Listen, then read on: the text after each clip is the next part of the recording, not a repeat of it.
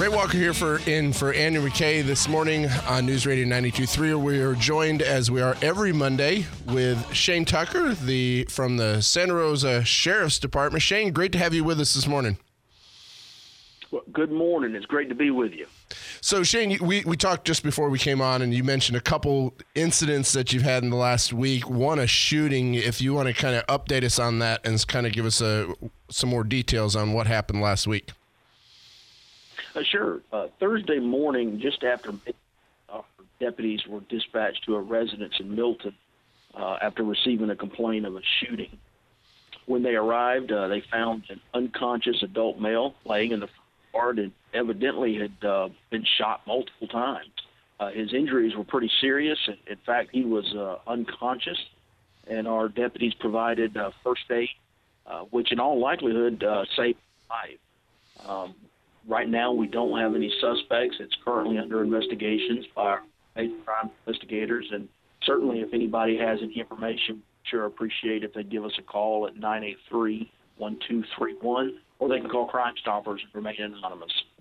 You know, I, I, you mentioned something in that and we definitely want the help in helping find the suspect on this. But your officers gave first aid because they were there before you could get any EMT, paramedics, whatever, fire to there. Your officers are trained to give that first response before anybody else is able because oftentimes they're the first to get there and i think that's something that people don't realize that your officers doing more than just trying to stop the bad guy and throw him in jail but they're trained to do a lot of stuff that they don't often get credit for uh, you know that's true and kind of in that vein um, in a shooting, uh, EMS will not respond until we get there and secure the scene. Right. Uh, so if, if you get shot or you call the call 911 because somebody's been shot, um, the, the the police, law enforcement are going to be the first on scene, and and certainly they have to be adequately prepared to deal with with what they find.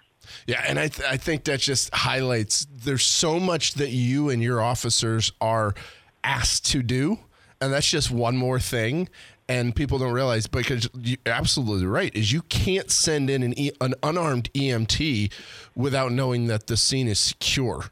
I mean that's just that just is common sense in that aspect. So your guys have to be prepared, and they are. And in this instance, it like you said, they're the difference between um, it the guy making it or not making it. I mean, they literally probably Absolutely. saved the man's life. And so I, th- I think that the obviously the respect and the um, the credit goes to you, your guys and your officers and the training that they go through. And I know you mentioned there was another um, uh, there was a, a fire I, that you mentioned to me, so I wanted to kind of give, let you give some more details on that. Sure. Uh, Wednesday, the uh, school resource officer at Hobbs Middle School received a report of a fire in one of the restrooms uh, on campus. Um, immediately, he started evacuating uh, students and faculty. He notified the fire department. Uh, multiple fire departments got on scene, you know, within minutes and, and, and got it handled. Uh, but there was a fire in a bathroom. Uh, thank goodness no uh, no injuries occurred.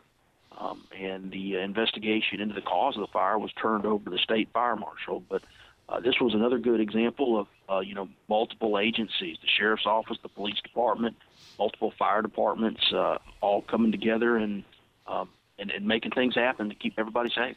Well, and and that's where your resource officer who did what he was trained to do and got the things started that and took care of and took action immediately. And if not for that, who knows what might have happened, especially when you're dealing with a fire in a school. It's like the worst, you know, a parent's worst nightmare of something happening at their kid's school. And, but thankfully in this case, people responded correctly. Things were done the way they were supposed to be done. We know we all went through school where you had to go through fire drills, and you hope mm-hmm. that it's always a drill, but in some cases, you're that's why you do it so you're prepared if it's not a drill.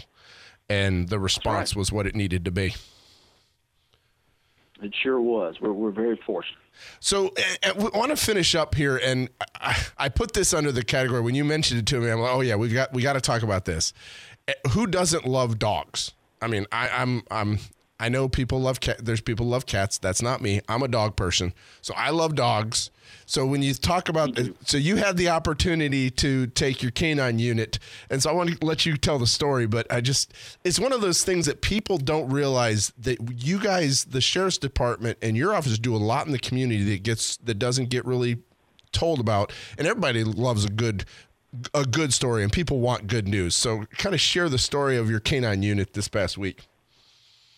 Sure. Uh, last week, um, some of our, our canine handlers and, and their canine partners visited the residents at uh, Berry Hill Manor Retirement Center. Uh, residents and staff got a chance to meet some of our um, amazing animals and their handlers, and uh, got to learn a little bit about what they do. Got to interact with them and pet them, um, and you know that I, I can tell you our canines are always some of the most popular um, visitors that we have from the sheriff's office when we go places. Everybody just seems to love them. Um, and uh, our, our newest one, although he wasn't there, we have a, a new addition to our Bloodhound unit that we're really excited about. Um, our latest addition is Canine Rip, and we uh, we sure think he's going to be just as outstanding as all the other Bloodhounds before him. I think he's I think he's only about 12 weeks old now, but we look for big things out of him so he's still a puppy. Uh, he's still early on in his trade. He's still a puppy. You know, I, I, I am a, I am a unabashedly lover of of dogs, and I always, I can remember. So one of my favorite things when I went through leadership Santa Rosa. When I went through it, one of my favorite things was when we had the day and we went out to the to the training area and they brought the canines, and did some demonstrations. Mm-hmm that is, you know, the training that you, not just the dogs, but your officers have to go through to the handlers and so on. And again, that was my one of my favorite days because you get to see that. And I, it does not surprise me when you say our favorite visitors are when we bring our canines with us. That that, that always always and there, I mean, there's actual, I mean, there's actual data to prove this. That's why Sacred Heart has has support animals that they march the children's units and take them in to see the, the uh-huh. patients. And there's a reason why because they're good for us, and pets are great. So. Mm-hmm. We appreciate all that you do and all your officers do, Shane, and thank you so much for joining us again this morning. Uh, appreciate you being with us. It was my pleasure. Thank you, sir. Thank you. Ray Walker.